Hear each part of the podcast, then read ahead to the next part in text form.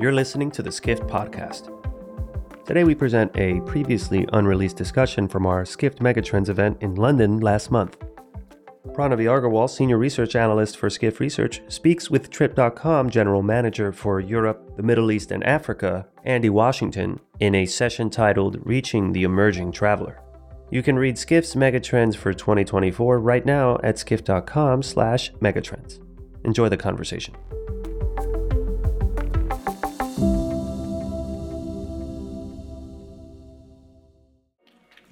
Join us in welcoming General Manager EMEA for Trip.com Group, Andy Washington, in discussion with Skift Senior Research Analyst Pranavi Agarwal. Hi, Andy. Welcome. It's great to have you here. Thanks for having me here. Hello, everyone. So, Trip.com is, of course, one of the world's largest OTAs, and it is a global company, but it is particularly well known in China and, and, and in Asia. And we'll talk about the kind of expansion efforts into, into the rest of the world as well. But um, perhaps you can just kick it off with an overview of where we are um, on the road at the moment, kind of the growth patterns you're seeing in different regions around the world. Yeah, I think um, obviously with what happened with COVID, from a European perspective, we saw that mass rush to the beach. The Brits v the Germans get the towels down as quick as we could. Everyone got to the beach. Then city break started to come back. Domestic was all, always in play and has, has kept up high. And then the last parts to come from that after city breaks was long haul. Mm-hmm. So that's what we're starting to see now. I think the difference then with Asia was Asia could learn from the mistakes that Europe made of open everything up, couldn't cope with it in terms of resources, put every flight possible on, and then have operational issues. Asia learned from that. And as that opened up, we saw Thailand was probably the first destination that opened. Dubai, as you spoke about a minute ago, opened up in terms of the Middle East, and that allowed lots of demand and customers to go there. That started to pare back a bit, a bit now as other countries have opened up. Long hauls come back into play, but what Asia did was put on various flights. Not as many, operationally, we're much smarter than that. So what we're seeing now, as we are big, as you said there in Asia, is a long haul now coming out of Asia into Europe. That's mm-hmm. starting to, to boom now. We've seen for China, with Chinese New Year just around the corner, a 20, uh, 20x increase in demand in the last few 20 times? Yes. Okay, wow. Okay, so China China's now open. The visa problems have started to go away. That's become more operationally easier. And we're about to 80% of capacity versus last year of where it is. So they've been smarter, been a bit slower than Europe in terms of opening up, but that's created a better consumer experience, but the volume is there um, in abundance.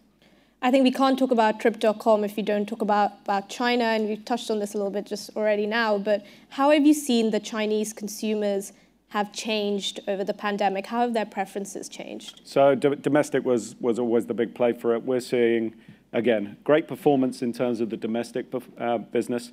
Now they're starting to travel back out. So Hong Kong came into play very, very quickly. Thailand, in, inter-Asia. Long hauls now started to come back into play. So I'm seeing them start come back into the, the European markets. The great thing about the Chinese consumer is they're a hotelier's dream. Long length of stay, high value, four or five star consumer. Mm-hmm. They like to spend money um, on experiences, which is another one of your trends that you've shown there. They really like to get into the cultural elements of it. So they're, they're a dream for any hotel or travel partner. Yeah, I think um, you know we saw that luxury really led the recovery in Europe and the US over 2022 and 23. Are you seeing that luxuries also leading the recovery out of Asia? Is it going to follow the similar playbook we saw in the West? Yeah, I, I, I think there's a bit of a red herring in there, though, because mm-hmm. people had money, and that middle class that you, you've spoken about in one of your trends as well. The middle class and the upper class had the money coming out of COVID and spent a lot on travel. Yep. That's starting to burn out. But as cost of living crisis hit everywhere, as inflation's hit everywhere, um, everything's very expensive, very, very expensive. We, we spoke earlier about mm-hmm. my daughter wants to go to New York in June. She asked me, how much will a flight be? It'll be over four or five hundred pounds. She can't get anything less unless she's going on a real low-cost carrier to New York for a thousand pound. And that blows my mind, but you know, I've worked in this industry a long, long time. To hear those sorts of prices to New York is you know, hugely expensive. But the red herring in there is because that has pushed prices up. But as Adam was saying, they, they won't go back down. They'll stay there that's the industry we're living in. Those prices will stay high. But people are, are burning through that money now, mm-hmm. so we will start to get back to the normal patterns. So that's in, in the West, but if we talk about people coming out of the pandemic in Asia, they do have they do have They- that they do. savings, they right? do. So, they have those savings. Yeah. So there's a boom there. Um, how long that will last for will mean to be Okay. seen. Uh, the economies are quite robust in Asia. Yeah. So um, I want to talk a little bit about more, a little bit more about China. So, yeah, I mean, outbound travel out of China is going to rapidly recover. I think there's no kind of question about that. Once the floodgates are open, these Chinese travelers do want to travel. But I was looking at some data in China, in you know, you know, in, in the market of China, and you can see on these charts here that Chinese occupancy, uh, the recovery of Chinese occupancy is in line with the rest of Asia. But when you look at pricing, China pricing is lagging the rest of Asia. Why is it that China is not being able to display such pricing strength as the rest of Asia is? Uh, di- different demand patterns, different Mm-hmm. market, um, and then also there's some restrictions about outbound versus domestic. Mm-hmm. That's what it's really been about. So supply and demand in, in effect. Um, we are seeing pricing start to increase. We have got the demand in, in the market, both domestically and then exiting now. Uh, as visa restrictions come out of play, you're going to start to see more of the outbound part come as well. It's just following the patterns of Europe, but, uh, but peaking now and starting to come up. Do you think that post COVID, consumers have discovered other parts of Asia they might not have heard about, and actually the demand into China is not going to be as strong as everyone says it's going to be? Oh no, I expect it to be, and, and I hope it will Yeah. be. But I'm expecting it and seeing it in the patterns that it it will be hugely important. But also the cultural elements of China are now starting to be exposed more and understanding because that social storytelling opens that up to the consumer to understand what you can do there, um, how you can do it, and, and working for, for Trip.com in the last couple of years has really opened my eyes to the perceptions versus the reality. Right. Let's talk about another superpower in Asia, and that's India. And Sarah already touched a little bit about this. But there is this huge outbound opportunity coming out of India, primarily from this rapidly kind of rising middle class in, in India. Is this on your radar? Are you altering your strategy to meet this new type of demand? Are you, are you ready for it? Uh, I think it's always been there. The VFR market with India has always been very strong, particularly with the UK. So that's always VFR meaning the film Uh, industry? no, so your your friends and relatives. oh, friends and relatives, sorry. Yep. Um, so that market has always been strong and has always been there. Uh, for our group, Trip.com group, we um, we have Make My Trip in India Yes. rather than Trip.com. So that's more specifically a brand that focuses on that part of the market. Inbound, yep, we, we sell a lot of flights. We do a lot of accommodation from the Indian consumer. Again, a market that's booming and returning back post-COVID. Um, where that stops, again, I think we'll hit those patterns that eventually things will start to flatten out in every market. But as a brand, you know, we're very interested in how we grow in each of those regions outside of purely just China. We've publicly said about that. We're, we're not shy from that, but we're not arrogant with it. We know that takes a long time. Um, but it's a very interesting market in terms of that middle class now and that wealth coming out. But again, that will start to plateau at a certain point. So, what are the challenges when it comes to trying to tap into that outbound opportunity? Is it kind of differences in culture? Is it that there's going to be a lot of competition because everyone's trying to get that little slice of, of India? Um, or is it that just the output demand is just going to be too much to kind of tackle all at once in an efficient way? What are the challenges here? Yeah, uh, that's, that's one of the things that I like about working at Trip has been from day one, it's we want to globalize, we want to grow, we want to expand, and we, and we want to be quite aggressive with that, but again, not arrogant. But they also know that what we did in China doesn't work everywhere else. So it's not a copy and a paste. So whether it's India, whether it's the UK, whether it's Poland, what- whatever countries we're working and points of sale that we drive, we localize those sites, not just in language, but in behaviors uh, through data and understanding those customers. The demand patterns, the locations they go to are all different. So yes, there may be some brands out there that is a pure copy and paste globally. One thing I like about our business is very focused on the customer and their demand patterns, and we localize our sites for that behavior. So we'll touch a little bit about the differences between East and West, but um, I just want to touch a little bit of, uh, on, on Dubai in the Middle East. And Sarah also mentioned this is one of our uh, mega trends, this kind of huge boom in tourism in, in Dubai. But the, the, the analysis shows that the amount of demand is simply too much. Um, uh, to kind of match the hotel capacity that's in, in Dubai. So we're going to see this big boom in short-term rental supply in the region.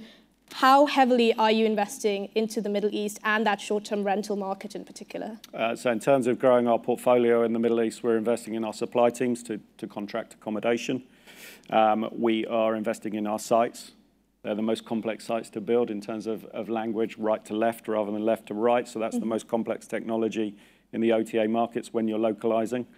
Um, but we're making great strides there. We're building our teams up in the Middle East, and we have great partnerships with a number of the, the Emiratis out there. Now, in terms of vacation rentals and the growth of that, that market, yes, it will.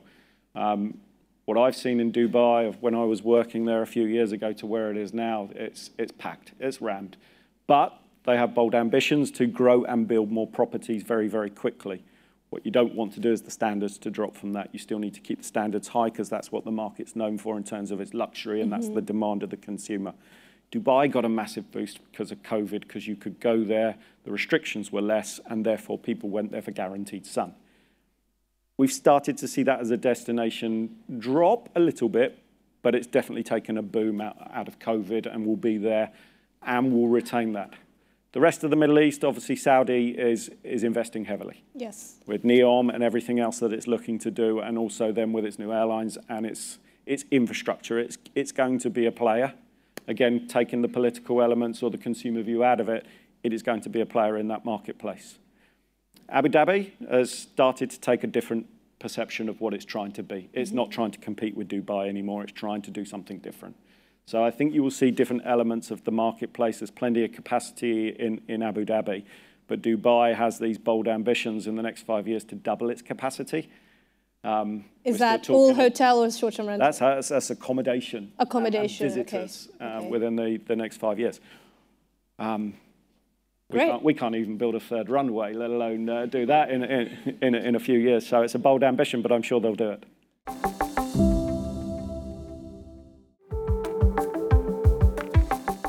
Let's kind of shift topic and talk a little bit about East versus West. We've already touched on this a little bit, but you lead kind of EMEA of Trip.com. What have the challenges been coming originally from being kind of a predominantly Asian company to coming into Europe and the US and the Middle East? How have the consumers, what are the, how have the preferences of consumers differed between East and West? Yeah, uh, when I joined post-COVID, so you had the different demand patterns, different language, different locations you know, trying to. I showed the, the, the Brits running to put the towels down by the pool video to people in Shanghai, and they, they find it absolutely amazing. What is this? What's going on? Um, so we joke about those things, but in general, there's very different patterns. But Europe, within its countries, within Europe, has very different patterns and understanding. So for us, it's about understand the consumer, understand the data, and solve for that demand they've been very embracing about that. They've empowered us to understand our markets, bringing people and resources, and build our sites out for that European customer, whilst also then accommodating the inbound Asia customer.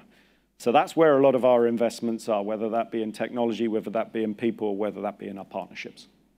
Um, I think maybe you can just show this picture. So I was recently in, in Thailand just before Christmas, and one of the differences between East and West was, was particularly stark was so I went to a Saturday night market in Thailand, say, and every other stall had a, an influencer who was streaming um, the products of that stall to their, to their followers. And you can see on this picture here, I, I took this in Chiang Mai in Thailand, and their followers would be buying their products online uh, through, through the channel. And you can see there's a little laptop at the bottom there. There was a woman sitting, taking inventory of all the supply that was being sold. I mean, you, you don't see this in, in, in, in London and Shoreditch. Like you don't you don't see this yet. Yet. Yet. Yes. Yeah, but That, I guess that's the question. Is this kind of social streaming? Can it come to the West? And more importantly, can it actually work in the West? Okay, I, I think the, the other picture tells yeah. a thousand stories, but let me just give you a couple of bits from this. Uh, this is James Liang, our founder and chairman. He does live streams every month to the Asia audience. And some of those four hour live streams have produced nearly $56 million of GMV in one show and 180 million uh, watchers. In Asia? In, in, Asia, yes. In Asia, yeah. Now, you also see there's a, there's a panda bear and a cuddly toy there. Um, those sorts of things you'll see on the Ctrip site, the characters, the cultural elements of it. That's very different to the European customer. Will it come here? Yeah, I have no doubt it will come here at all. So am I going to be dressed up like that doing a show one day? Well, maybe I will. I've done some strange things in travel, so um, who knows? For my generation, I don't think they'll buy into it. The younger generations most absolutely will. Um, it amazes me that we bought laptops for my kids to do their homework on. They don't use them, they use their phone. Um, my son claims to have watched all of Squid Game. He's done it on TikTok. He's seen 30 seconds of each episode, but he knows the final story and he knows what happened. Um, that's how they consume their lives. It's all there on a phone, quick, instant. That's the mentality. This works very well in Asia. Um, we will be testing it in Europe. And um, yeah, I don't think my kids will be impressed if dad's doing that. But, yeah, um, it most certainly works. With those numbers I've, I've shared with you, it's, uh, it's a very much cultural, different market. But again, that's why it's not about globalization, it's localization. Um, maybe you might be able to answer this. What percentage of your ad dollars are you investing in social streaming as a form of e-commerce in Asia versus in, in Europe? Is, is, is it going to be, is it on par yet? It, it's, it's on par now, yes. We've, okay.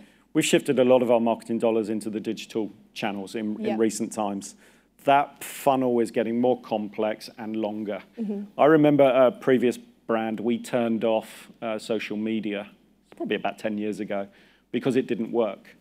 But that's because we did a 30 day cookie, and social media was at 33 days. So it didn't come in my reporting. It looked like we were just wasting money. That social media inspiration for the older generations is about 45 days now. Okay. For the younger generations, that social media interaction is all the way through every part of the funnel, all the way to the day before and after. I think that's fascinating because travel is something that you might only buy once or twice in a year, but now through social media, you can engage consumers all year round. And I think that's, that's pretty, I think that's, that's a game changer, really. So um, kind of let's talk a little bit, little bit about AI. And Trip.com was one of the first OTAs to incorporate generative AI. I think pretty much immediately Trip.com was, was there and it launched uh, uh, Trip, Trip Genie, right? Yes. So what is the significance of AI in your uh, long-term strategy? It, it's, it's done a number of things. Uh, uh, here you can see on the screen in terms of content around best products, around inspiration, about personalization. Trip Genie is our AI bot that will give you personalized trips. Um, the power of AI, though, it's, al it's always been there, or machine learning and AI has always been there, but now it's much faster, it's much smarter, it's more data, so it processes much quicker. Um, I remember last year, hallucinate was one, I think it was dictionary.com's word of the year because AI could produce incorrect information. We're, we're not seeing that. If, you, if you've got the right AI and you're getting the right information out of it, customers are hugely engaged with it. 70% of our customer service is now solved by AI, not as a chatbot not just purely FAQs, but actual specific pre-trip, post-trip answers of what they're looking for, inspiration, and it plays a part again through the full funnel rather than just solving complaints or giving FAQs. For the inspiration element, but then also the brand perception, we've seen our Trustpilot scores go through the roof since we launched, uh, launched Trip Genie.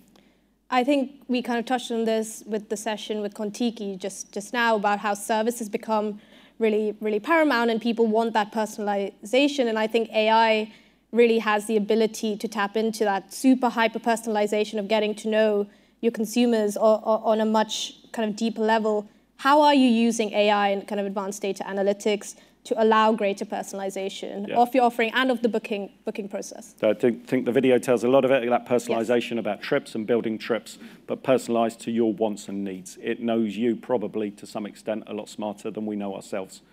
And that sounds scary. Um, again, the younger generations, they don't care. They will share their data with you, or they will share it with Trip Genie, and it will give that instant messaging or ideas, inspiration, pricing, whatever it is that they're looking for very, very quickly, but it fits their needs. It understands them through data. But it's that processing speed that, that really allows that to accelerate quicker.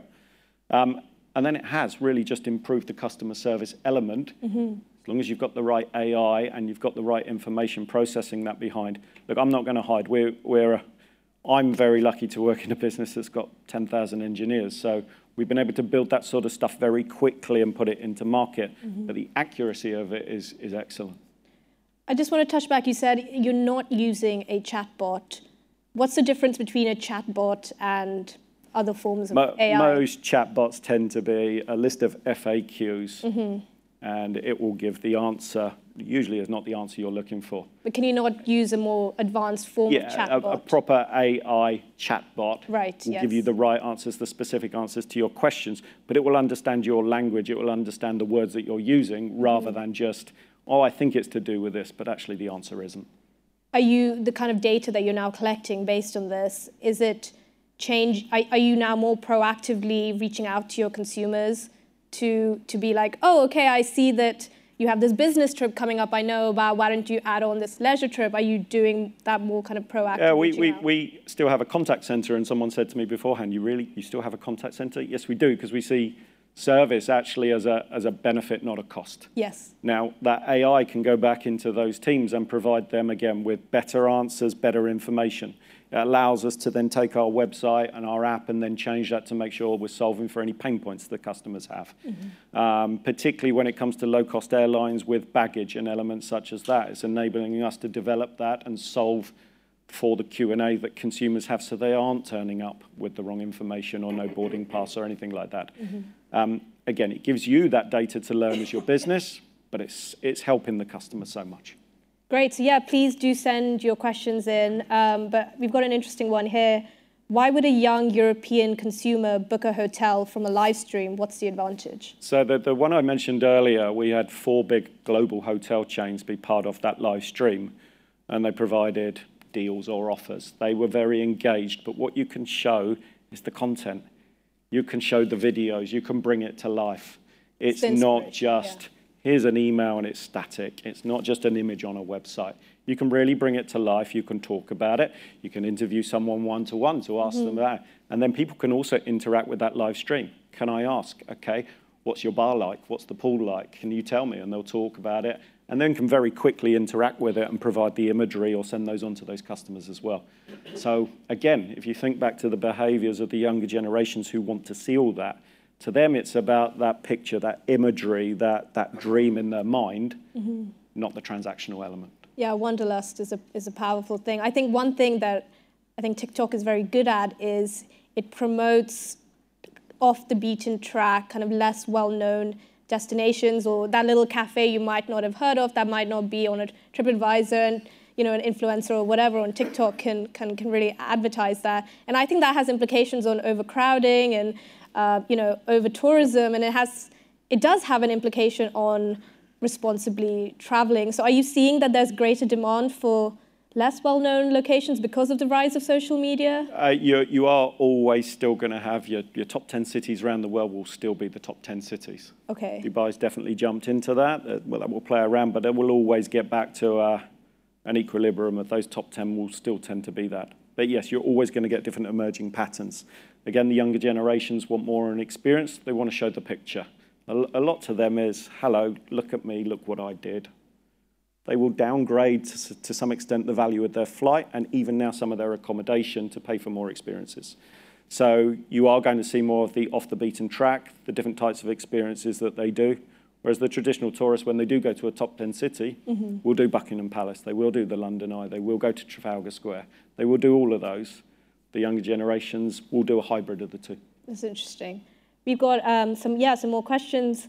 How do you expect the conflict between Gaza and Israel to impact the demand for places like Dubai and Jeddah? Um, we, we are not seeing any impact at the moment, and looking at, at Google's data as well, we're not seeing the impact of that.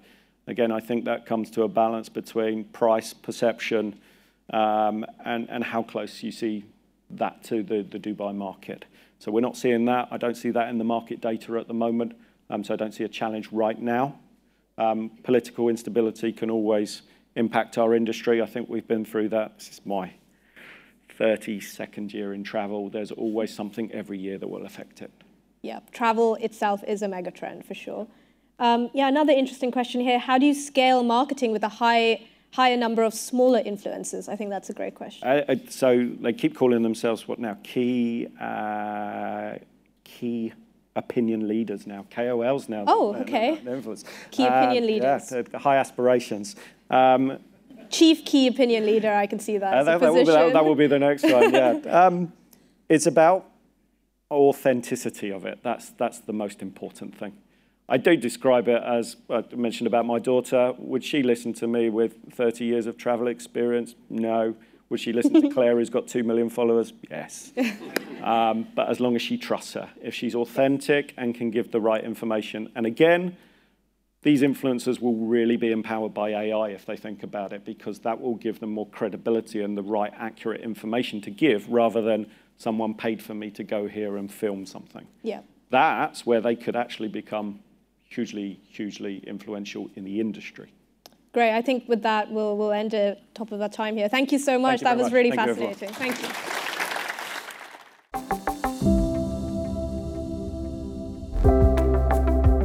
This has been the Skift Podcast. Thank you for listening.